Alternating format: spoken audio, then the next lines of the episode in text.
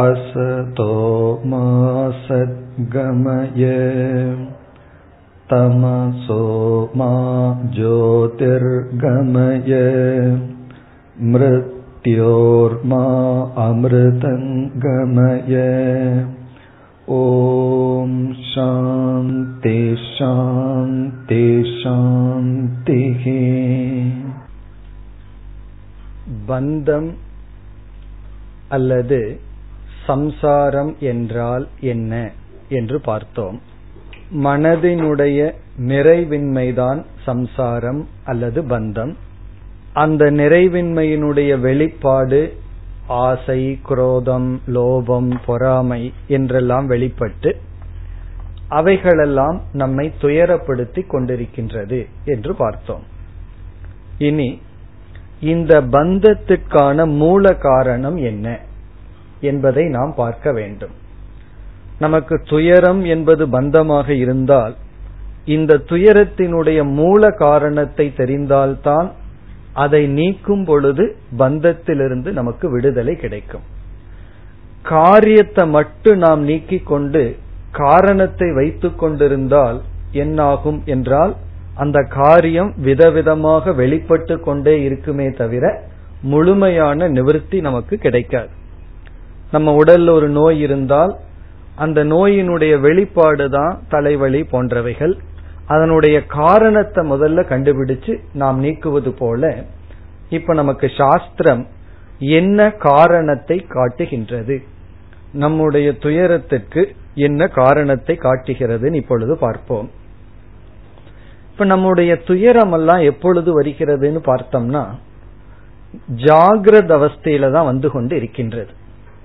ஆழ்ந்த உறக்கத்துல யாருமே துயரப்படுவதில்லை. காரணம் என்ன என்றால் அந்த ஆழ்ந்த உறக்கத்தில் நம்முடைய இந்த உடல் மீதும் நம்முடைய மனதின் மீதும் நமக்கு அபிமானம் இல்லை. ஆழ்ந்த உறக்கத்தில் என்ன ஆகின்றது உடல் மீதும் மனம் மீதும் அபிமானம் இல்லாததுனால நமக்கு வந்து ஒரு ஆனந்தம் இருக்கின்றது. ஆனா என்ன நேரிடுகின்றது? உறங்கிய பின் நாம் விழித்தெழுகின்றோம். விழித்து எழுந்தவுடன் இந்த உடல் மீதும் நம் மனது மீதும் ஒரு விதமான பிணைப்பு ஏற்பட்டு விடுகின்றது. பிறகு இந்த உலகம் வருகின்றது. நாம் துயரத்திற்குள் வீழ்கின்றோம். இப்ப நம்முடைய துயரத்துக்கு காரணம் என்னன்னு முதல் படியாக பார்த்தால் நம்முடைய உடல் தான் நமக்கு காரணமாக தெரிகின்றது. நம்ம காரணத்தையே படிப்படியா பார்க்க போகின்றோம். இப்ப ஷர்ட்டுக்கு என்ன காரணம்னு சொன்னா துணின்னு சொல்லுவோம். துணிக்கு என்ன காரணம்னு கேட்டா நூல்னு சொல்லுவோம். நூலுக்கு என்ன காரணம்னு கேட்டா பருத்தின்னு சொல்லுவோம். அப்படி ஒவ்வொன்றாக சென்று ஆழமான அதாவது ஆதாரமான காரணத்தை நம்ம கண்டுபிடிக்கிறது போல இப்ப இந்த இடத்தில் துயரத்திற்கு என்ன காரணம்னு முதல் படியில பார்த்தோம்னா இந்த சரீரத்தில் இருக்கின்ற அபிமானம் இந்த இடத்துல அபிமானம்ங்கிறத விட்டுட்டு சரீரம்னு புரிந்து கொள்வோம். அது எப்படி நமக்கு விளங்குகின்றது?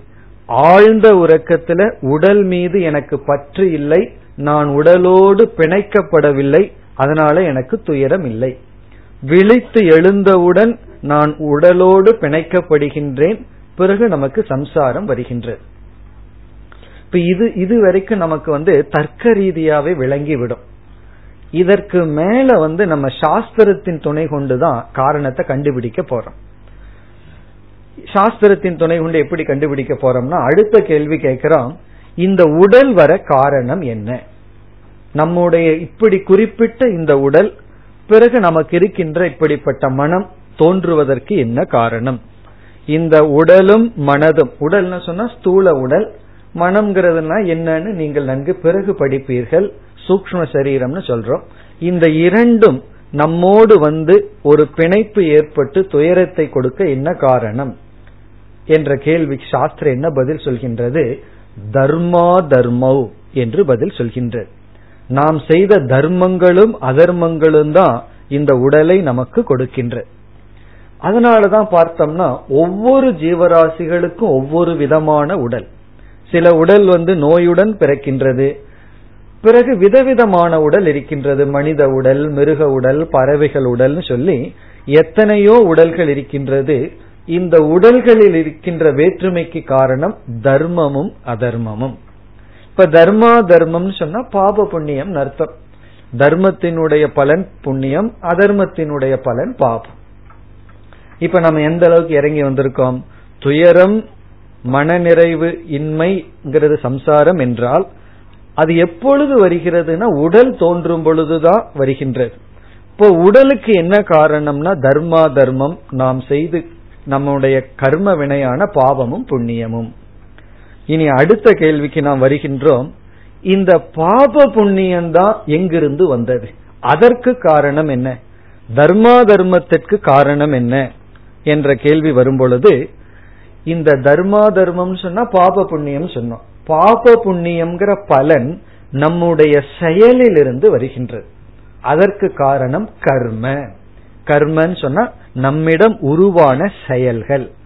நம்ம பேசாமையே இருந்திருந்தா ஒரு பாவம் புண்ணியம் வந்திருக்காது. நம்ம செயல்படுவதனால் பாப புண்ணியங்கள் வருகின்றது. அந்த பாப புண்ணியம் சரீரத்தை கொடுக்கின்றது. அந்த சரீர நிமித்தமாக நமக்கு சம்சாரம் வருகின்றது.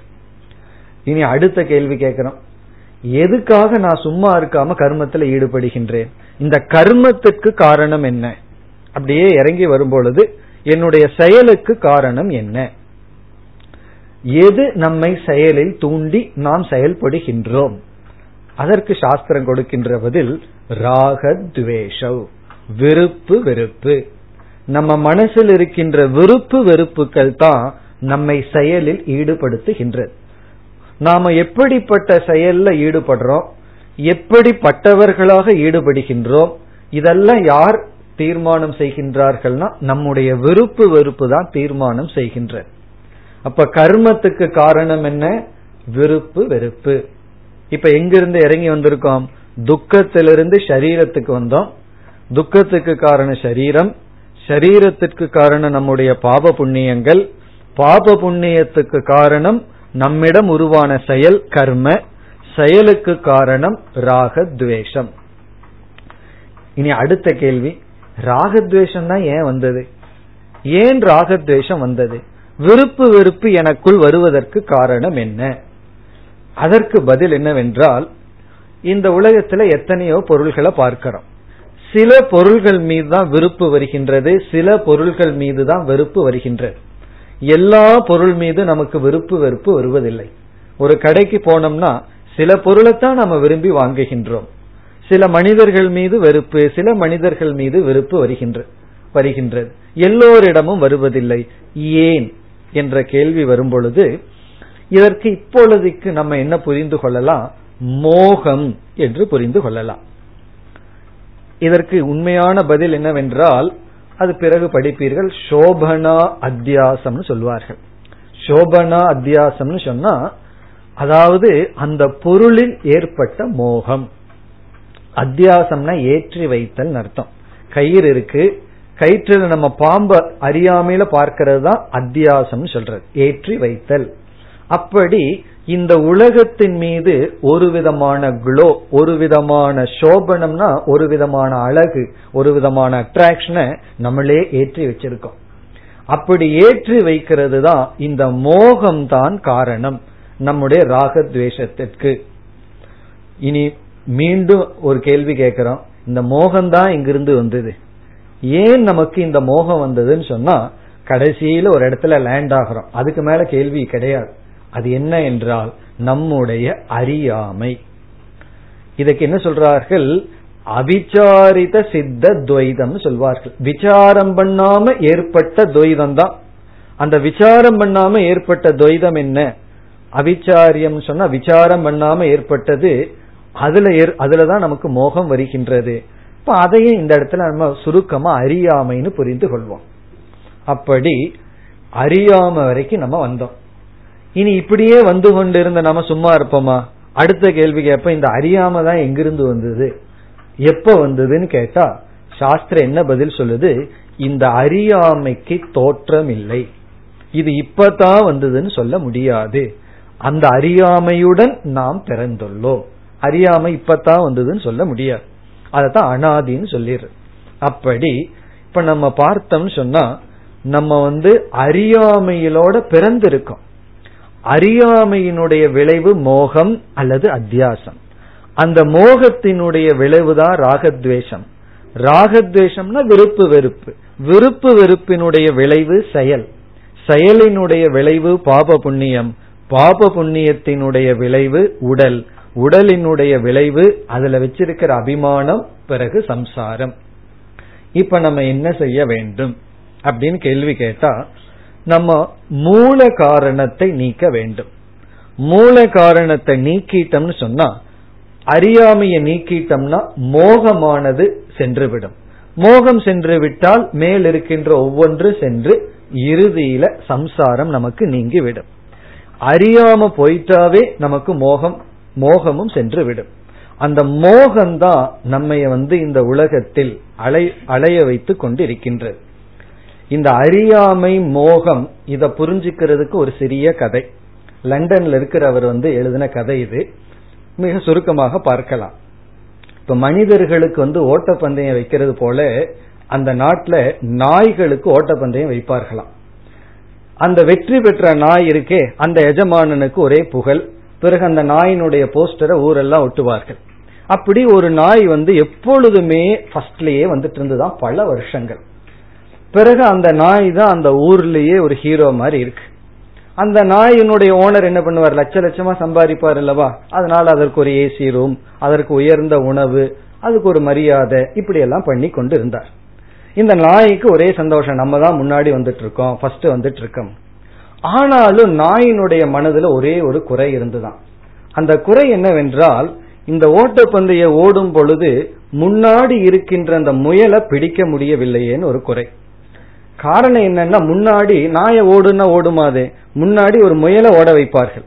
நாயை வந்து துரத்துவார்கள் நாய் அதை துரத்திட்டே போகும். பிறகு எது வேகமா ஓடுதோ வெற்றி பெறுதோ அதுதான் முதல் வரும். இந்த நாய்க்கு வந்து அது ஒரு வருத்தம். இந்த முன்னாடி இருக்கிற முயலை நம்மால பிடிக்க முடியல பிடிக்க முடியலன்னு சொல்லி. இப்படி இருந்து கொண்டு இருக்கும் பொழுது ஒரு நாள் என்ன ஆயிடுது? இந்த ஓட்டப்பந்தய நடத்தவர்களுடைய தவறுதுல ஒரு நாள் அந்த நாய் வந்து முன்னாடி இருக்கிற முயலை பிடிச்சிருது. அது வந்து யாருடைய தவறுதல்னா இதை நடத்துவர்கள் செஞ்ச ஒரு மிஸ்டேக் அதுக்கப்புறம் தான் அந்த நாய்க்கு தெரிஞ்சது அது உண்மையான முயல் அல்ல அது இயந்திரத்தினால் ஆன முயல். இவங்க வந்து ஒரு முயலை பண்ணி ஒரு ரிமோட் கண்ட்ரோல்ல ஓட வச்சிட்டு இருக்காங்க ஒரு ஒரு அஞ்சு அடி முன்னாடியே ஓட வைத்துக் கொண்டு இருக்கின்றார்கள். அப்பதான் அந்த நாய்க்கு தெரிஞ்சது உண்மையான முயல் அல்ல இது பொய் அப்படின்னு சொல்லி. பிறகு அதற்கு அடுத்த நாள் என்னாச்சு? மீண்டும் அந்த அதே ஓட்டப்பந்தயம் செகண்ட் டைம் வச்சார்கள். ஏன்னா இது வந்து நடத்துபவர்களுடைய தவறாயிடுதல்லவா? அப்ப மீண்டும் நடக்கும் பொழுது நாய் வந்து ரொம்ப வேகமா துரத்திட்டு ஓடிச்சான். பிறகு திடீர்னு அது யோசிக்க ஆரம்பிச்சிடுது. என்னன்னா நாம எதை நாடி போடுறோமோ அது உண்மையா? அது சத்தியமானு யோசிக்க ஆரம்பிச்சிடுது. ஏன்னா அது கிடைச்சதுன்னா அதை சாப்பிடலாங்கிற வேகத்துல தான் ஓடிட்டு இருக்கு. இப்ப அந்த நாய்க்கு அறிவு வந்துடுது. என்ன அப்படின்னா அது உண்மை அல்ல அப்போ பொய்யான ஒன்னத்தான் நாம துரத்தி கொண்டு ஓடுகின்றோம் அப்படின்னு அது நினைச்ச உடனே அதனால வேகமா ஓட முடியல. அது அப்படியே நின்று விட்டது. பிறகு அந்த பந்தயத்தில் என்ன ஆச்சுன்னா அந்த நாய் தோல்வியே அடைந்தது.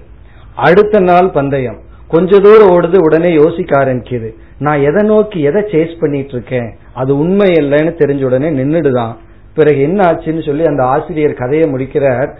கடைசியா அந்த நாய்க்கு கிடைச்சது சந்நியாசம். காரணம் என்னன்னா இந்த ஓனர்னால இந்த நாயினால ஒரு பிரயோஜனம் கிடையாது.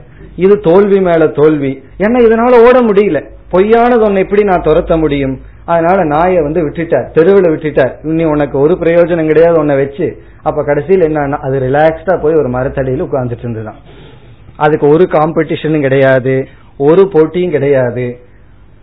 அப்படி அதே வேலைதான் மனிதர்களும் செய்து கொண்டு இருக்கின்றார்கள். எதையோ ஒன்ன நாடி ஓடிட்டு இருக்கோம் அது கிடைக்காத வரைக்கும் அது அழகா இருக்கு. கிடைச்சதற்கு அப்புறம் அதுல மட்டும்தான் வைராக்கியம் வருது. பிறகு இனி ஒன்னை நாடி ஓடுகின்றோம். இதற்கெல்லாம் மூல காரணம் என்ன தெரியுமா? நம்ம எதைய நாடி ஓடுகின்றோம்ங்கிற அறியாமையில் ஓடிக்கொண்டு இருக்கின்றோம். எப்படி இந்த நாய்க்கு அறிவு வந்தவுடன் வாழ்க்கையே மாறிடுதோ அதே போல நாம எதைய நாடிக்கொண்டிருக்கின்றோங்கிற அறிவு வந்தவுடன் நாம இந்த உலகத்துல நாடிக்கொண்டிருக்கின்ற பொருள்கள் உண்மையாலுமே என்னை நிறைவுபடுத்தாதுங்கிற அறிவு வந்து விட்டால் நம்ம என்ன நினைச்சிட்டு இருக்கோம்? அந்த நான் என்ன நினைச்சு தோடுச்சு அது கிடைச்சிடுதுன்னா அதை நான் சுவைச்சிருவேன். அந்த பொருளை நான் சாப்பிட்டுருவேன்னு நினைச்சு ஓடுச்சு. ஆனா அதுக்கப்புறம் தெரிஞ்சு கிடைச்சாலும் எனக்கு வந்து அது உண்மையான சுவையை அது கொடுக்காதுன்னு தெரிந்து விட்டது. அதை நம்ம உணரும் பொழுதுதான் நம்முடைய வாழ்க்கையில ஒரு பெரிய மாற்றம் ஏற்படுகின்றது. என்ன மாற்றம்னா பொய்யானதை விட்டு உண்மையானதை நாம் நாட வேண்டும். இந்த லட்சியத்தை கொடுக்கிறது தான் சாஸ்திரம். இப்ப சாஸ்திரம் வந்து பிரேயஸ்ங்கிறத விட்டுட்டு ஸ்ரேயஸ்ங்கிற லட்சியத்தை நமக்கு அறிமுகப்படுத்தி அந்த லட்சியத்தை அடைய என்ன உபாயம்னு சொல்வதற்கு முன் எதனால நம்ம வந்து பந்தப்பட்டிருக்கின்றோங்கிற அறிவை கொடுத்து அந்த காரணத்தையும் காட்டிவிட்டது. அந்த காரணம் என்னவென்றால் அறியாமை அறியாமையினுடைய விளைவான மோகம். இனி நம்முடைய அடுத்த கருத்துக்கு வருகின்றோம். அறியாமையும் அறியாமையினுடைய விளைவான மோகத்தையும் நீக்க வேண்டும் என்றால் எப்படிப்பட்ட உபாயத்தை நாட வேண்டும்? இனி சாஸ்திரம் நமக்கு காட்டுகின்ற சாதனை நமக்கு காட்டுகின்ற உபாயம் என்னன்னு இப்பொழுது பார்த்தால் இப்ப அறியாமை என்பது நம்முடைய மூல காரணமான துயரம் அல்லது துயரத்துக்கு மூல காரணம் என்றால் எத்தனை விதத்துல இந்த அறியாமையை நீக்க முடியும் என்ற கேள்வி வரும் பொழுது சாஸ்திரம் வந்து ஒரே ஒரு உதாரணம் கொடுக்கும். ஒரு இடத்துல இருள் இருந்தால் அந்த இருளை எத்தனை விதத்துல நீக்கலாம்? ஒரே ஒரு விதத்துல தான் நீக்க முடியும். அந்த இடத்துக்கு வெளிச்சத்தை கொண்டு வர வேண்டும். அப்ப இருளானது சென்று விடும். அப்ப அறியாமை என்பது நம்முடைய நாம் வந்து நீக்க வேண்டிய ஒன்றாக இருந்தால் இப்ப அறிவை அடைதல் தான் உபாயமாக இருக்கின்றது. அப்ப வந்து வேதாந்த சாஸ்திரம் நமக்கு மோக்ஷத்துக்கு உபாயமாக பிரதான உபாயமாக கொடுப்பது ஞானம். இப்ப ஞானம் அந்த ஞானம் தான் அறியாமையை நீக்குகின்றது. இப்ப அறிவை நம்ம அடையணும். அறிவை அடையணும் சொன்ன எதை பற்றிய அறிவை அப்படின்னு ஒரு கேள்வி வரும் பொழுது உண்மையை பற்றிய அறிவை அடைந்து அதனுடைய விளைவான பொய்யை பற்றிய ஏற்கனவே இருக்கின்ற அஜான மோகத்தை நாம் நீக்க வேண்டும். இப்போ உண்மையை பற்றிய அறிவு உண்மை என்ன? அந்த உண்மை அப்படிங்கிறதுக்கு தான் நம்ம வந்து ஆத்மா பிரம்மன் அப்படிங்கிற வார்த்தையெல்லாம் பயன்படுத்துகின்றோம். இப்ப பிரம்ம ஜானம் அல்லது ஆத்ம ஜானத்தை நம்ம அடையணும். அதுதான் முக்கிய சாதனை. பிறகு இந்த அறிவை எப்படி அடைதல் அதற்கும் உபனிஷத்துக்கள் அல்லது வேதாந்தம் எல்லாம் நமக்கு மார்க்கத்தை காட்டுகின்றது. அறிவு அடையணும்னு தெரிஞ்சா அந்த அறிவு அடைகின்ற மார்க்கம் எல்லாம் சொல்கின்றது. இது வந்து ஒரு தலையான சாதனை. அதாவது சாதனம். எதற்கு? மோக்ஷத்திற்கு. இனி அடுத்ததாக நாம அறிவை அடையிறதுங்கிறது நம்முடைய மனதில் அடையிறோம். எந்த ஒரு அறிவுக்குமே நாம தகுதியை அடைஞ்சாதான் அந்த அறிவை அடைய முடியும். அறிவை அடையிறதுக்கு சில உபாயங்கள் இருக்கு. ஆனா அந்த அறிவை அடையணும்னா அறிவுக்குரிய தகுதியை அடைந்தாக வேண்டும். இப்ப ஒருவன் வந்து இரண்டாவது வகுப்பு வரைக்கும் படிச்சிருக்கான்னு வச்சுக்குவோமே அவன் வந்து பிஎஸ்சி அல்லது எம்எஸ்சி மேத்ஸ் கிளாஸ்ல போய் உட்கார்றான். அங்க ஆசிரியர் வந்து அந்த அல்ஜிபிராங்கிற மேத்ஸ வந்து எழுதி நடத்தி கொண்டு இருக்கிறார். அப்ப அங்க ஆசிரியர் வந்து ஒரு அறிவை புகற்றார் இவன் வந்து ஒன்னாவதோ ரெண்டாவதோ தான் போயிருக்கான். அவன் ஒரு மணி நேரம் அந்த வகுப்புல உட்கார்றான். அதற்கப்புறம் அவன் என்ன கேள்வி கேட்பான் தெரியுமோ? அவனிடம் நீ என்ன வகுப்புக்கு போயிட்டு வந்தேன்னு கேட்டா அவன் என்ன சொல்லுவான் தெரியுமோ? நான் இப்ப இங்கிலீஷ் கிளாஸ் அட்டன் பண்ணிட்டு வந்தேன்னு சொல்லுவான். என்ன அங்கெல்லாம் ஏபிசிடின்னு தான் அங்க எழுதியிருக்கும். அல்ஜிப்ரால் எல்லாம். அப்ப அவன் கணக்கு தான் அங்க நடந்ததுன்னு அவனுக்கு தெரியாது. ஆனா ஆசிரியருடைய உபதேசத்தை கேட்டிருக்கான் எல்லாம் நடந்தது. ஆனா ஒன்றுமே புரியல. காரணம் என்னவென்றால் அந்த எம்எஸ்சி கிளாஸ் புரியணும்னா இவனுடைய மனசு பிஎஸ்சி வரைக்கும் ட்ரைனிங் ஆயிருக்கணும். ஆகவே அறிவை அடையிறதுக்கு குருவினுடைய உபதேசம் விசாரம் காரணமா இருந்தாலும் அந்த விசாரத்தை கேட்டு ஞானம் ஆகணும்னா நம் மனம் தகுதியை அடைந்திருக்க வேண்டும். அந்த தகுதிகளை எல்லாம் நீங்கள் நன்கு விளக்கமாக படிக்க போகின்றீர்கள். அந்த தகுதியை தான் நம்ம சயின்ஸ்கிருதத்துல அதிகாரித்துவம் அப்படின்னு சொல்கின்றோம். அதிகாரித்துவம்னா மனதிற்கு சில தகுதிகள் தேவை. இனி அடுத்த கேள்வி அந்த தகுதிகள் என்னன்னு ஒன்னு இருக்கு. அந்த தகுதியை எப்படி அடைதல் அப்படின்னு ஒரு கேள்வி வருகின்றது. தகுதி எத்தனையோ இருக்கு சிலதெல்லாம் தகுதிகளா இருக்கு. அந்த தகுதிகளை நான் எப்படி அடைதல்? எந்த எதுல ஆரம்பிச்சு நான் தகுதியை அடையிறது? அந்த தகுதியை அடைந்து விட்டால் அந்த தகுதியுடன் நான் விசாரத்தை மேற்கொண்டு படிப்பை மேற்கொண்டு நான் ஞானத்தை அடைய வேண்டும். அந்த ஞானத்தினுடைய பலனாக அறியாமையும் மோகமும் என்னை விட்டு நீங்கும். அதனுடைய பலனாக இறுதியில் நம்ம ஒரு உதாரணம் பார்த்தோமே. மரத்தடியில் ஒரு ஆள் உட்கார்ந்துட்டு இருந்தார் அது போல நம்ம ரிலாக்ஸ்டா உட்கார முடியும். அந்த நிலைக்கு வருவதற்கு ஆரம்பப்படி எது? அந்த ஆரம்பப்படி தான் தர்மம் என்று வேதம் நமக்கு அறிமுகப்படுத்துகின்றது. இப்ப தர்மத்தின் மூலமாகத்தான் நம்முடைய வாழ்க்கையை துவங்க வேண்டும். இப்ப நம்முடைய முதல் படி என்னவென்றால் தர்மம். நம்முடைய கடைசி படி ஞானம். அதாவது நம்ம பல படிகளை கடந்து செல்லணும். இன்னைக்கு வந்து எல்லா படியும் சொல்வதற்கு நமக்கு காலம் இல்லை. அதனால நான் என்ன பண்றேன்? முதல் படியும் கடைசி படியும் மட்டும் சொல்லிடுறேன். மீதி படிகளை எல்லாம் நீங்கள் வந்து படிப்படியாக பார்க்க போகிறீர்கள். முதல் படி தர்மம் கடைசி படி ஞானம். இப்ப தர்மத்துல நம்ம காலை வச்சு கடைசி கால் ஞானத்துல வச்சோம்னா ஞானத்துக்கு அப்புறம் நம்ம கால் வைக்கிற இடம் மோக்ஷந்தான் அல்லது பிரம்மந்தான் அந்த தர்மம் தான் முதலில் சாஸ்திரம் நமக்கு போதிக்கின்றது. இப்ப தர்மம்னு சொன்ன உடனே நம்முடைய கேள்வி வருகின்றது தர்மம்னா என்ன? தர்மத்தினுடைய லட்சணம் என்ன? என்ற கேள்வி வரும் பொழுது நம்முடைய உடலிலிருந்து செயல்கள் தோன்றுகிறது கர்மம் தோன்றுகிறது. அந்த கர்மத்துடன் சில பாவனைகளும் தோன்றுகிறது. இப்ப செயல் உடல்லிருந்து வருது. செயலின் உடன் சில ஆட்டிடியூட் சில பாவனைகள் வருகின்றது. இப்போ எது நல்லது எது கெட்டதுங்கிறத சில சமயங்கள்ல செயலிலிருந்து முடிவு பண்றோம். பல சமயங்கள்ல பாவனை தான் முடிவு செய்கின்றது. பாவனைனா மனதிற்குள் இருக்கின்ற சங்கல்பம். இப்போ ஒருவர் கத்தியை எடுக்கிறார்.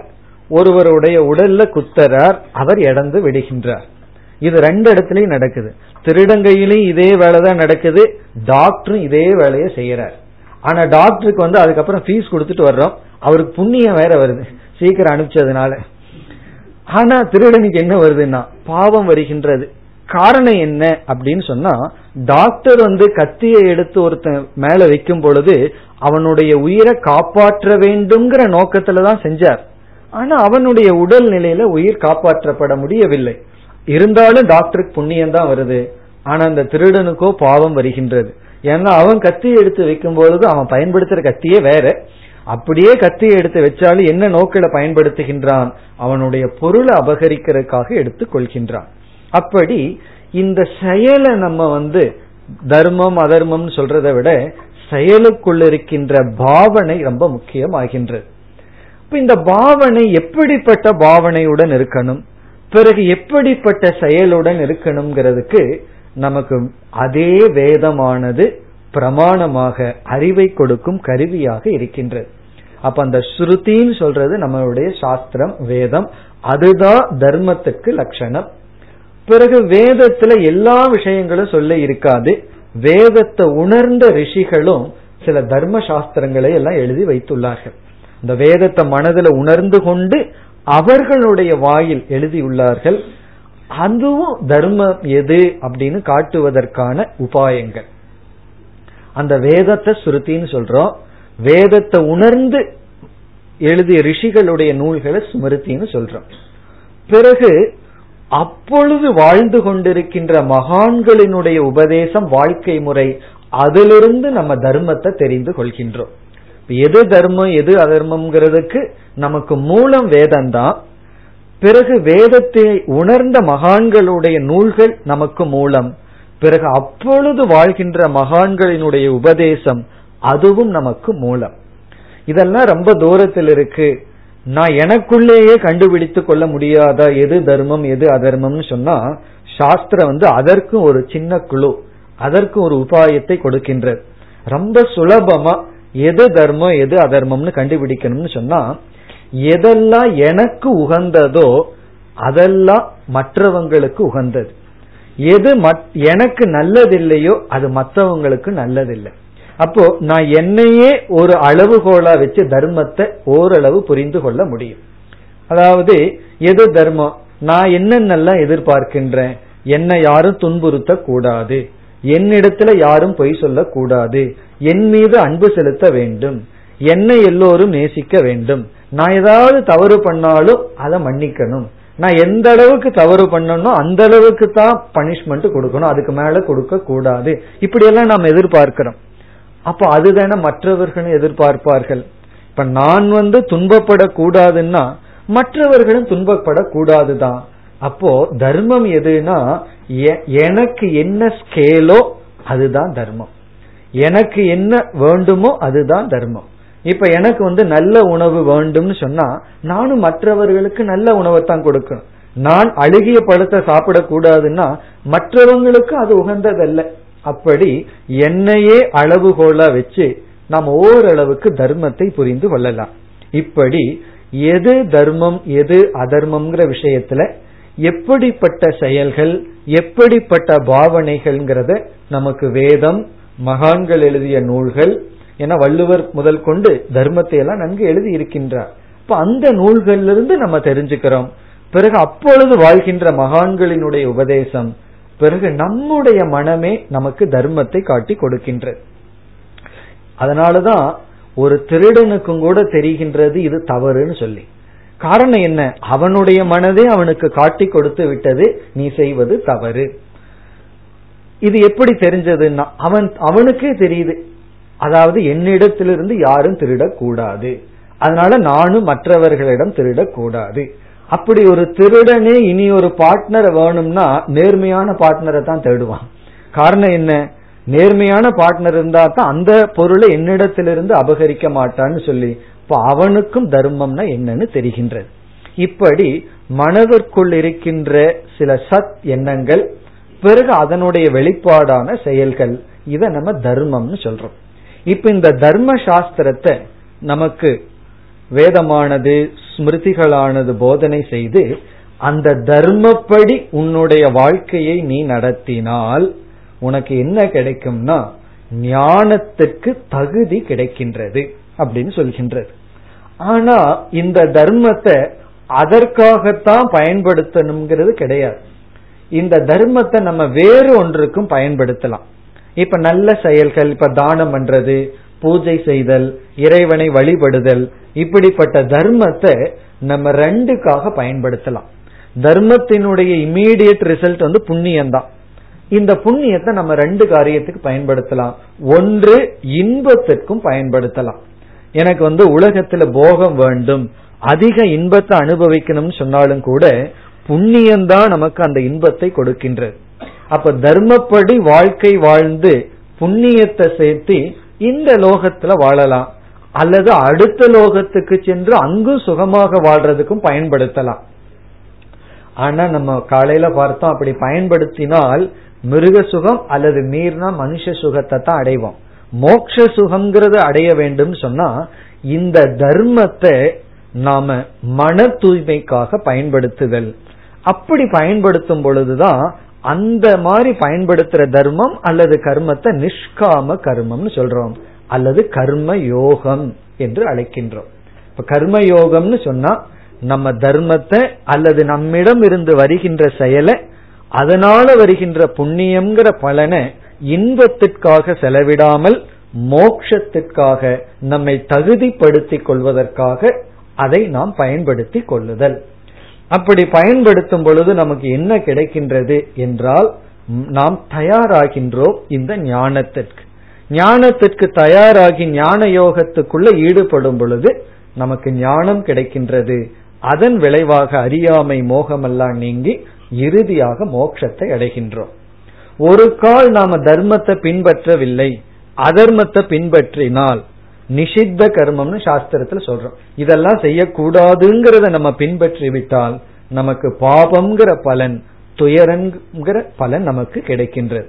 அப்ப நம்ம முதல்ல அதர்மத்தை நீக்கி தர்மத்தை பின்பற்றி அந்த தர்மத்தையும் மன தூய்மைக்காக பின்பற்ற வேண்டுமே தவிர உலக போகங்களை லட்சியமாக பின்பற்றாமல் இருந்தால் நமக்கு வந்து இறுதியாக என்ன கிடைக்கின்றது?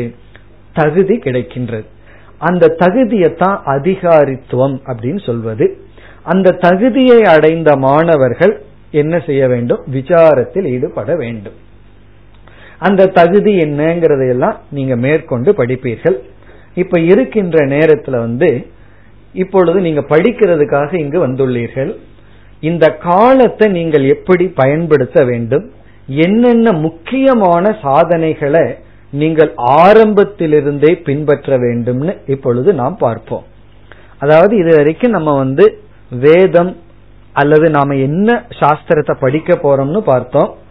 அந்த படிக்க போற சாஸ்திரம் முதல்ல மனித ஜென்மத்தினுடைய பெருமையை காட்டுதுன்னு பார்த்தோம். ஏன் அதை காட்டுதுன்னு பார்த்துட்டு பிறகு சாத்திய சாதன ஞானத்தை கொடுக்குதுன்னு பார்த்தோம். சாத்திய ஞானம் நம்முடைய உண்மையான லட்சியம். சாதனை ஞானம் அந்த லட்சியத்திற்கான சாதனை. அந்த சாதனையை ரெண்டா பிரிச்சறோம் ஞானம் தர்மம்னு சொல்லி.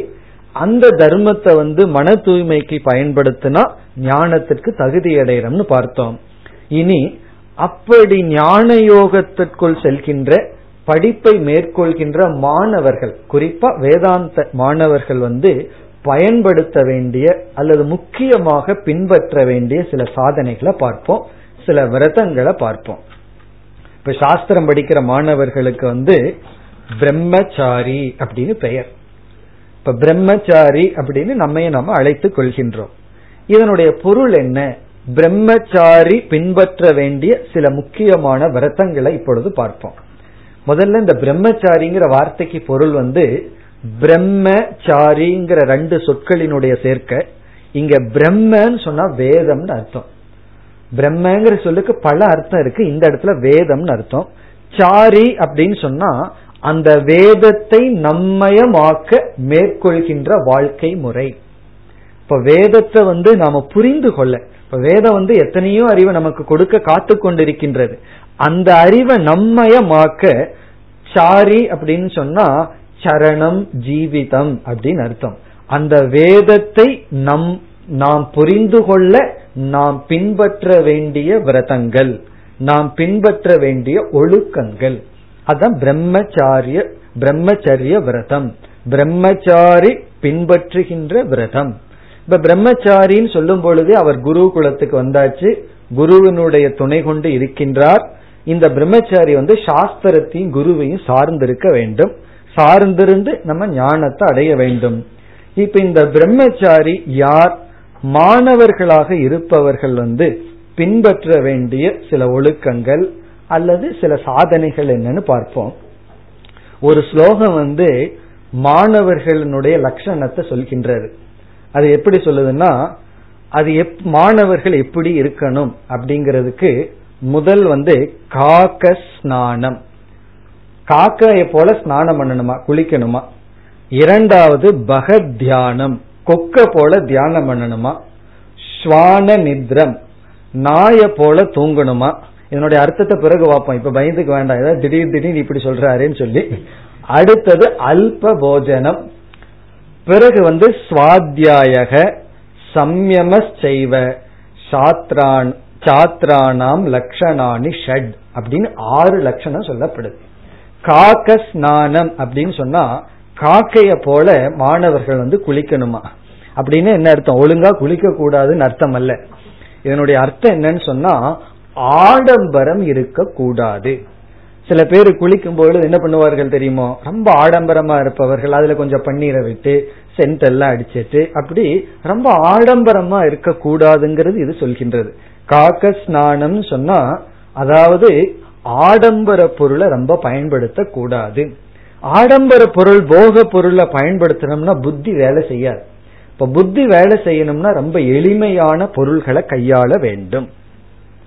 பகத் தியானம் அப்படின்னா கொக்க பார்த்தீங்கன்னா அசையாம அப்படியே இருக்கும் கீழே மீன் வந்தா அதனுடைய மூமெண்ட் ரொம்ப அழகா இருக்கும் ஆத்தங்கரையில வேடிக்கை பார்க்கலாம். உங்க ஆத்துல கொக்கு வருமா இல்லையான்னு தெரியல. வருமோ? அதுல வேடிக்கை பாருங்க கொக்கு எப்படி இருக்குன்னு. அப்படியே அசையாம இருக்கும். மீன் வந்தோம்னா ஒரே ஒரு ஸ்ட்ரோக் அது பிடிச்சிடும் அப்படி நம்ம வகுப்புல அப்படி இருக்கணுமா? ஆசிரியர் சொல்ற ஒவ்வொரு கருத்தும் மீன் போல அந்த கருத்தை அப்படியே அசையாமல் இருந்து நம்ம பிடித்து கொள்ள வேண்டும். அவ்வளவு தூரம் கவனமா நாம இருக்கணும். மனம் சிதறடையாமல் பார்த்து கொள்ள வேண்டும். இது மாணவனுடைய இரண்டாவது லட்சணம். ஒன்று போக வஸ்துக்களை பயன்படுத்தக்கூடாது. இரண்டாவது வந்து பகத் தியானம். மூன்றாவது வந்து ஸ்வான நித்ரா. ஸ்வான நித்ரான்னு சொன்னா ரொம்ப அலர்ட்டா இருக்கணும்னு அர்த்தம். இந்த நாய் தூங்கிட்டு இருக்கும் பக்கத்துல போனா திடீர்னு விழிச்சு பார்த்துரும் யாராவது பகைவன் வர்றானான்னு சொல்லி. அப்படி மாணவர்கள் வந்து இந்த இந்திரியங்கள் இருக்கே அது விதவிதமான விஷயங்கள்ல நம்முடைய மனதை வந்து சிதறடிக்கலாம். மிக மிக அலர்ட்டா இருக்கணும் கவனமா இருக்கணும். அப்படிங்கிறதுக்காக தான் ஸ்வான நித்ரா. பிறகு வந்து அல்ப போஜனம். அல்ப போஜனம்னா அளவா சாப்பிடணும்னு அர்த்தம். என்ன மத்திய பிரதேஷ் காலியா இருந்தா தான் உத்தரப்பிரதேஷ் வேலை செய்யும். மத்திய பிரதேஷ்னு என்ன? நம்முடைய வயிறு. அது கொஞ்சம் காலியா இருந்தா தான் உத்தரப்பிரதேஷ்னு நம்முடைய புத்தி கொஞ்சம் வேலை செய்யும். உங்களுக்கு அது சந்தேகமா இருந்தா ஒரு நாள் நல்லா சாப்பிட்டு கிளாஸ்ல வந்து உட்கார்ந்து பாருங்க. இல்ல அளவா சாப்பிட்டு வந்து உட்கார்ந்து பாருங்கள். அதுவும் இல்லாம இந்த சான்ஸ்கிரிட் கிளாஸ் கரெக்டா ரெண்டுல இருந்து மூணு வரைக்கும் எல்லா ஆசிரமத்திலயும் வைக்கிறார்கள். சாப்பிட்டு முடிச்ச உடனே இங்கேயாவது அது மாத்தினா நல்லது. ஏன்னா சான்ஸ்கிரிட் கொஞ்சம் புத்தி நல்லா இருக்கணும். இப்ப இல்லையே ரெண்டுல இருந்து மூணு வரைக்கும். நல்லது. அதாவது எந்த கிளாஸ் ரெண்டுல இருந்து மூணு வரைக்கும் இருந்தா அது ரொம்ப சிரமம் சாப்பிடுறது. அப்போ அல்ப போஜனம். ஏன்னா போஜனத்துல ரொம்ப இன்ட்ரெஸ்ட் போயிடுதுன்னு சொன்னா புத்தியில இன்ட்ரெஸ்ட் போயிடும். அதனால மாணவர்கள் வந்து அளவான உணவை சாப்பிட வேண்டும். பிறகு சுவாத்தியாயக. அதுதான் ரொம்ப முக்கியம். சுவாத்தியாயம்னா நாம இங்க எதற்காக வந்திருக்கோம்? முதல்ல நம்ம என்ன பார்த்தோம்? படிப்புக்கும் பயிற்சிக்கும் இங்க வந்துள்ளோம்னு பார்த்தோம். அந்த படிப்பை தவிர மீதியை பண்ணிட்டு இருந்தோம்னு வச்சுக்கோமே.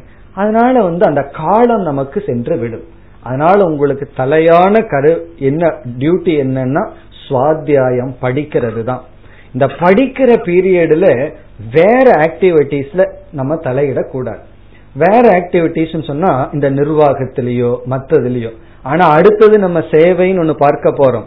உடலளவுல சேவை பண்ணணுமே தவிர பொருளோ பொருளை கையாள்றதோ அரசியல்லையோ மற்றதுலயோ நம்ம தலையிடக்கூடாது. உங்களுக்கு வந்து நிர்வாகம் பண்றதுக்குன்னு சில பெரியவர்கள்லாம் இங்க இருக்காங்க அவங்க எல்லாம் பாத்துக்குவாங்க அதுல போய் நீங்க சஜஷன் எல்லாம் கொடுத்துட்டு இருக்க வேண்டாம். பிறகு வந்து நிர்வாகம் வந்து இப்ப நாலு பேர் இருக்கும் பொழுது அந்த நிர்வாகத்துல சில நியமங்கள் எல்லாம் இருக்கு. அது நமக்கு வெறுப்பு வெறுப்பின்றி அதை நம்ம பின்பற்றி நம்முடைய கவனம் படிப்புல தான் இருக்கு. மற்றதுல நம்முடைய கவனமே செல்லக்கூடாது. அது சுவாத்தியாயக. அடுத்தது சம்யமக. சம்யமகன்னு சொன்னா புலநடக்கம் புலநடக்கம்ங்கிறது வந்து கண் காது மற்ற எல்லா இந்திரியங்களையும் ஒரு அடக்கம். கர்மேந்திரியங்கள் ஞானேந்திரியங்கள் இவைகளினுடைய ஒழுக்கம். கர்மேந்திரியம் ஞானேந்திரியம்னா என்னன்னா நீங்க படிக்க போகின்றீர்கள்.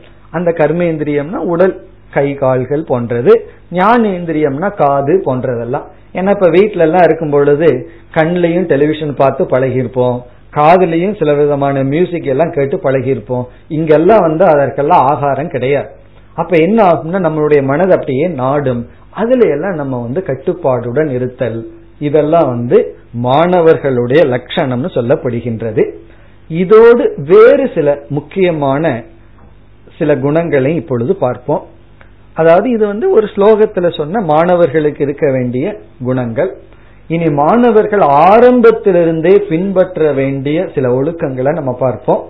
அதுல முதல் ஒழுக்கம் வந்து அதாவது முதல் சாதனை வந்து சேவா சர்வீஸ். இந்த சேவைங்கிறது மிக மிக முக்கியமான ஒரு சாதனை. அதாவது எந்த ஒன்றையும் நாம் வந்து இலவசமாக பெறவே கூடாது. நம்ம இலவசமா உன்னை பெற்றுட்டோம்னு சொன்னா அதை நம்ம அது வந்து நமக்கு உண்மையான பிரயோஜனத்தை தராது. அந்த புத்தியே மிக கீழான புத்தி. அந்த புத்தி மக்களுக்கு இருக்கிறதுனாலதான் சில வியாபாரத்துல எல்லாம் இதை வாங்கினீங்கன்னா இது ஃப்ரீ அப்படின்னு சொல்லி சொல்றாரு. அதனாலதான் சேல்ஸ் அதிகமாகுது. ஆனா உண்மையிலேயே ஃப்ரீயா எனக்கு கொடுக்க வேண்டாம். நான் ஒன்னு அடையிறேன்னு சொன்னா அதற்கான எதையாவது ஒன்றை கொடுப்பேங்கிற புத்தி நமக்கு வரணும்.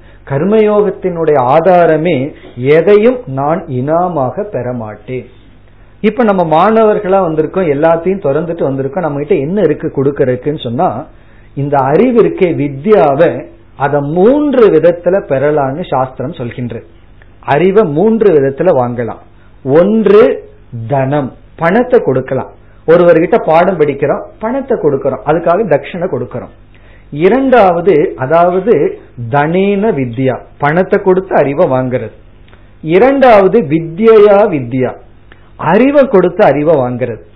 இப்ப ஒருவர் வந்து நான் உனக்கு தர்க்க சாஸ்திரம் சொல்லி கொடுக்கறேன் நீ எனக்கு இலக்கணம் சொல்லி கொடுன்னு சொல்லி ஒரு அறிவை கொடுத்து இனி ஒரு அறிவை வாங்குவது. உனக்கு நான் இங்கிலீஷ் சொல்லி கொடுக்கறேன் நீ எனக்கு சான்ஸ்கிரிட் சொல்லி கொடுன்னு சொல்லி அறிவு அறிவை கொடுத்து அறிவை வாங்குதல். மூன்றாவது சேவையா வித்யா. நம்முடைய சேவையை கொடுத்து அறிவை வாங்குதல். பிறகு அந்த ஸ்லோகம் என்ன சொல்லுதுன்னு சொன்னா நீ சேவைய மூலமா எந்த அறிவை பெற்றையோ அதுலதான் நீ நிலை பெறுவாய்ன்னு சொல்கின்ற. பணத்தை கொடுத்து வாங்குற அறிவு நிலை பெறலாம். ஆனா சேவையினால வர்ற அறிவு தான் உனக்குள்ள நிலைக்கும்னு சொல்லப்படுகின்றது. அதுவும் இல்லாம பணத்தை எல்லாம் துறந்து வந்தவர்களுக்கு என்ன பணம் இருக்கு கொடுக்கறதுக்கு?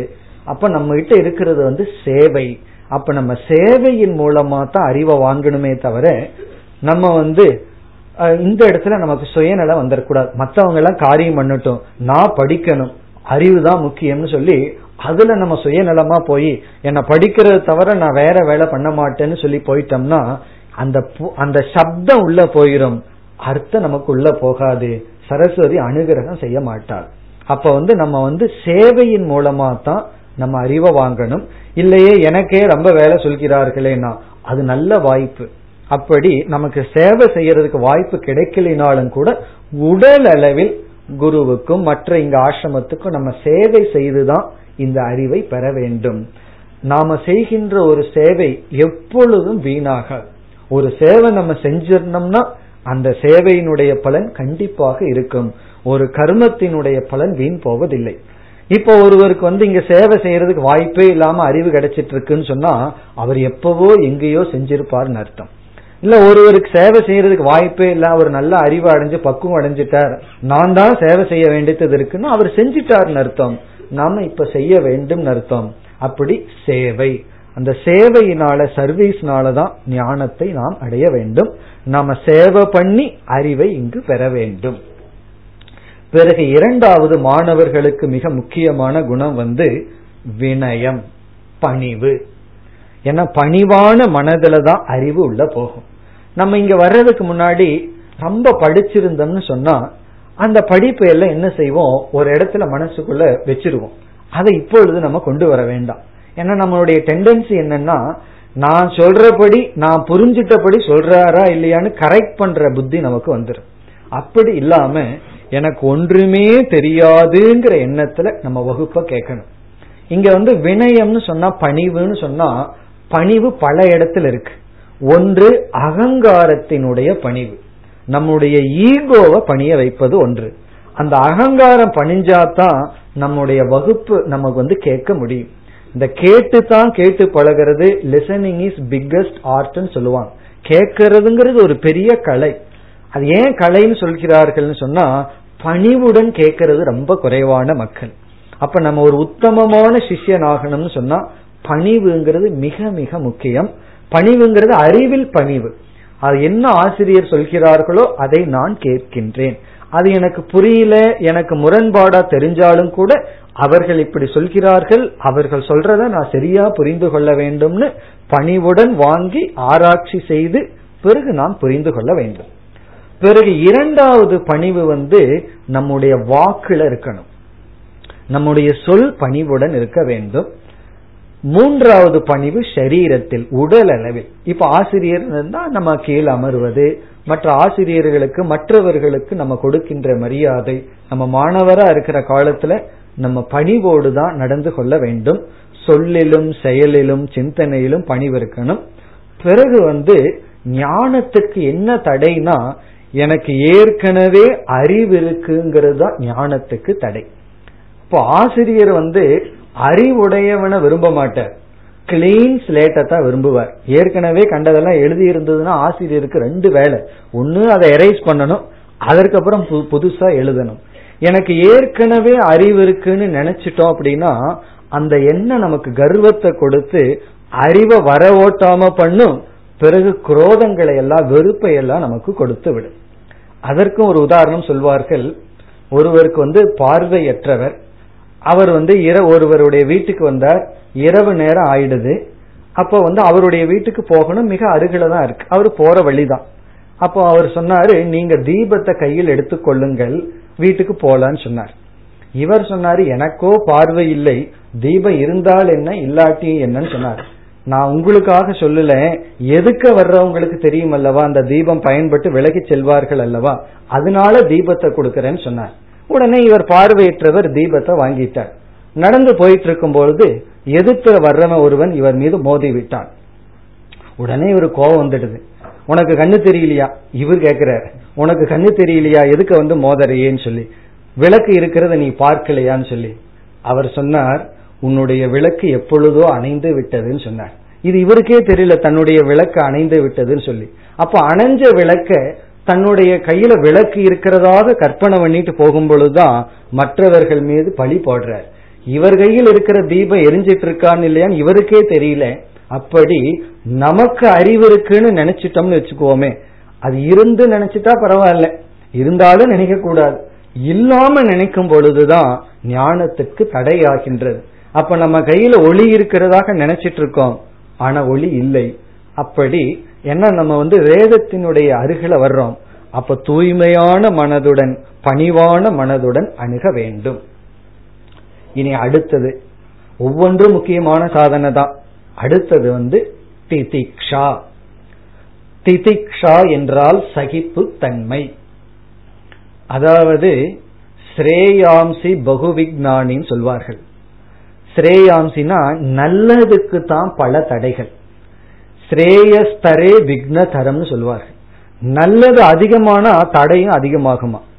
ஒருவன் வந்து கெட்ட வழிக்கு போகணும்னா தடைகளே கிடையாது. நல்ல வழிக்கு போகணும்னா தான் தடைகள் ரொம்ப வரும். தீய வழிக்கு போகணும்னா நண்பர்களை மிக விரைவில் சேர்த்தி கொள்ளலாம். ஒரு சாதாரண உதாரணம் என்னுடைய வகுப்புக்கு வர்றவர் ஒருத்தர் சொன்னார். இந்த சென்னையில எலக்ட்ரிக் ட்ரெயின்ல வரும்பொழுது ஒருவர் வந்து இந்த பிளேயிங் கார்ட்ஸ் இருக்கே அதை வந்து சீட்டை இருக்கே அதை வந்து வச்சுட்டு உட்காருவாராம். உடனே கும்பல் கூடிருமா? காரணம் என்ன விளையாடுறதுக்கு? அது எப்படித்தான் அந்த சத்சங்கம் கூடுதோ தெரியல. அது ஒரு சத்சங்கம் அப்படின்னு சொல்லிட்டு அவர் என்கிட்ட ஒரு நகைச்சுவையா சொன்னார். காரணம் என்னன்னா தவறானதை உன்னை காட்டினீங்கன்னா பத்து பேர் வந்து விடுவார்கள். ஒரு உபநிஷத்து புஸ்தகத்தை எடுத்து கையில வச்சிருப்பாருங்க. யாரும் பக்கத்துல வந்து உட்கார மாட்டார்கள் அல்லது ஒருவர் வீட்டுக்கு வர்றார். வந்த உடனே காஃபி குடிக்கிறீங்களா? கொஞ்ச நேரம் டெலிவிஷன் பாக்குறீங்களான்னு சொல்லி வைங்க அடுத்த நாள் வருவார். வந்த உடனே கொஞ்ச நேரம் உபனிஷத் படிக்கலாமான்னு அடுத்த நாள் வரவே மாட்டார். அப்படி தீய வழிக்கு போகணும்னு சொன்னா மக்கள் கூட்டம் சேர்ந்து விடும். நல்ல வழிக்கு வந்து யாரும் வரமாட்டார்கள். தடையாகவும் இருப்பார்கள். அப்போ நம்ம தடைகளை எல்லாம் மீறி போகணும்னு சொன்னா நமக்கு என்ன வேணும்னா பொறுமை மிக மிக தேவை. அந்த திதிக்ஷான சகிப்பு தன்மை அது மட்டுமல்ல நம்ம இந்த வாழ்க்கைக்கு வந்திருக்கோம். இந்த வாழ்க்கைக்கு வரும்பொழுது எத்தனையோ தியாகங்கள் செய்ய வேண்டியது வரும். எல்லாமே இன்பமா இருக்காது. பல சமயங்கள்ல அதிகமான துயரத்தை சந்திக்க வேண்டியது வரும். முதல்ல என்ன துயரம் வரும் தெரியுமோ? இந்த கிளைமேட் ஒத்துக்காது இந்த சாப்பாடு ஒத்துக்காது இதெல்லாம் ஃபர்ஸ்ட் வர்ற ப்ராப்ளம் என்ன வீட்டுல வந்து நம்ம அம்மா அப்பா எல்லாம் நமக்கு வேண்டிய சாதத்தை கொடுத்து எல்லாம் பண்ணியிருப்பார்கள். இங்கெல்லாம் அப்படி இல்லை. இது காமன் எது கிடைக்குதோ அதை தான் நம்ம சாப்பிடணும். உடல் வந்து நோய்வாய்ப்படும். வீட்டுல அப்படி இல்லை. கொஞ்சம் தலைவலிச்சதுன்னா அம்மாவோ சகோதரனோ சகோதரியோ வந்து நம்ம நல்லா கவனிப்பார்கள். இங்க யாரும் கிடையாது. கவனிக்கிறதுக்கு யாரும் கிடையாது. யாருன்னா குரு வந்து ஒவ்வொருத்தருக்கிட்டையும் கேட்டுட்டு இருக்க முடியாது. அன்பை கொடுப்பார். இருந்தாலும் நமக்கு வர்ற தலைவலி நமக்கு தான் தெரியும்.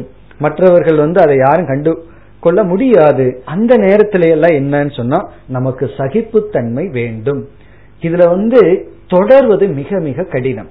தொடரணும்னு சொன்னா நாம் ஒரு லட்சியத்துல சென்று அதை தொடர்ந்து இறுதி வரைக்கும் செல்ல வேண்டும்னு சொன்னா எத்தனையோ விக்னங்கள் நமக்கு வரும். அந்த விக்னங்களை எல்லாம் அந்த தடைகளை எல்லாம் நம்ம மீறி செல்ல வேண்டும்னா நமக்கு பொறுமை சகிப்புத்தன்மை வேண்டும். இப்ப இந்த சகிப்புத்தன்மையை நம்ம எப்படி அடைதல் எப்படி எடுத்துக்கொள்ளுதல் சொன்னா நமக்கு மனித சரீரமே பாபம் புண்ணியத்தினுடைய சமமான பாப புண்ணியத்தினால இந்த உடல் கிடைச்சிருக்கு. சாஸ்திரம் சொல்லுது புண்ணியம் அதிகமா இருந்தா தேவலோகத்தில் இருப்போமா? பாபம் அதிகமா இருந்தா மிருகங்களா பிறந்திருப்போமா? பாப புண்ணியம் ஓரளவுக்கு சமமா இருக்கிறதுனாலதான் இந்த உடல். இப்ப பாப புண்ணியம் சமமா இருக்கிறது இந்த உடல் கிடைச்சிருக்குன்னா புண்ணியம் வந்து சுகத்தை கொடுத்து தான் அது தீரும். பாபம் வந்து துக்கத்தை கொடுத்து தான் அது தீரும்.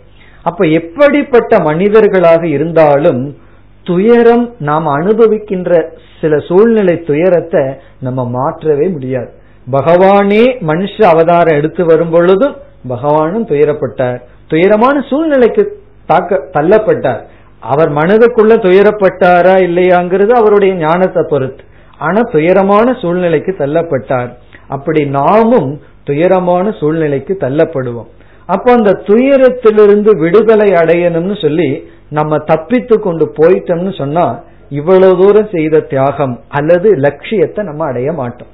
அப்ப லட்சியத்தை நம்ம அடைய வேண்டும் சொன்னா ஒரு ஸ்டெப் எடுத்து முன்னாடி வச்சுட்டோம் அப்படின்னா நம்முடைய உறுதி எப்படி இருக்கணும்னா மரணமே ஆனாலும் சரி இத நான் வந்து முடிச்சிட்டு தான் முடிப்பேன் அப்படின்னு சொல்லி இந்த உபனிஷத் ஞானம் இருக்கே அவ்வளவு சுலபமா உள்ள போகாது.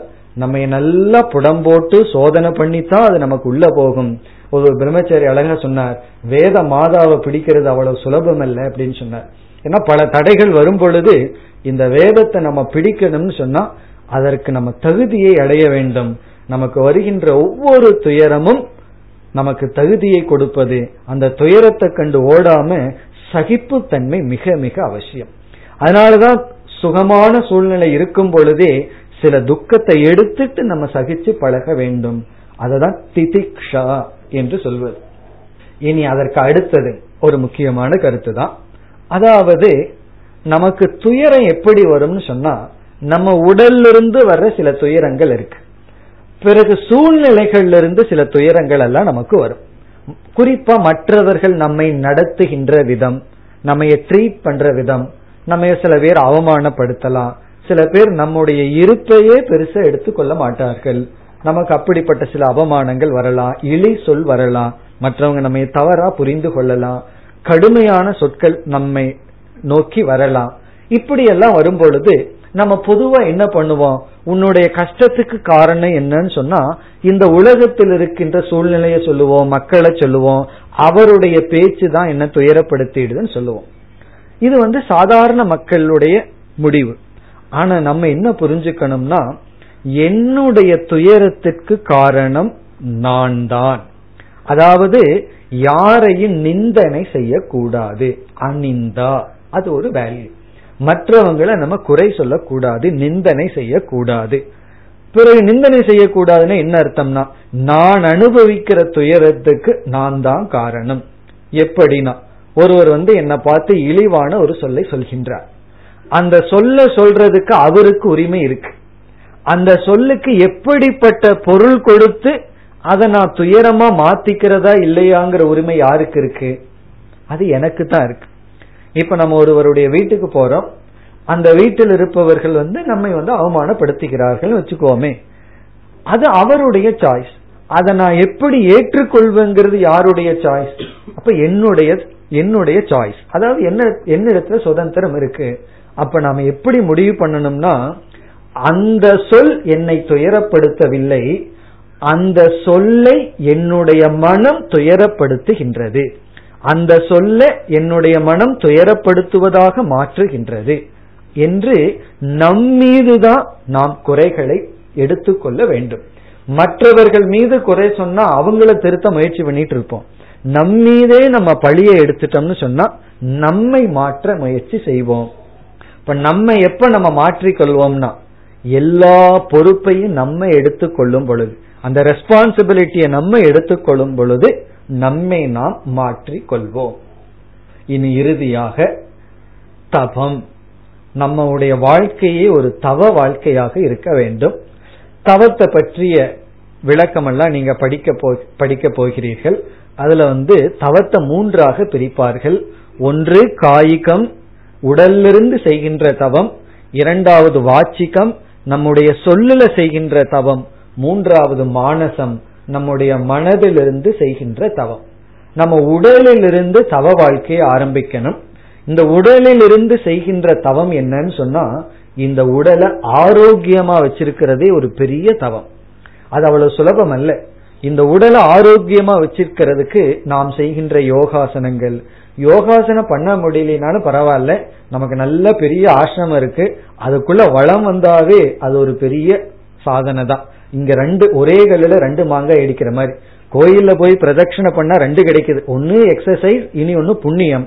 அதே போல புண்ணிய ஸ்தலத்தை ஆசிரமத்தை நாலு முறை சுத்தி வந்தோம்னு வச்சுக்கோமே உடலுக்கும் ஆரோக்கியம் கிடைக்குது உள்ளத்துக்கும் ஆரோக்கியம் கிடைக்குது. அப்படி உடற்பயிற்சி மிக மிக அவசியம். சிறு வயதில் அதனுடைய பெருமை நமக்கு தெரியாது. ஏதோ உடல் இருக்கும் நம்ம வாழ்ந்து கொண்டு வருவோம்.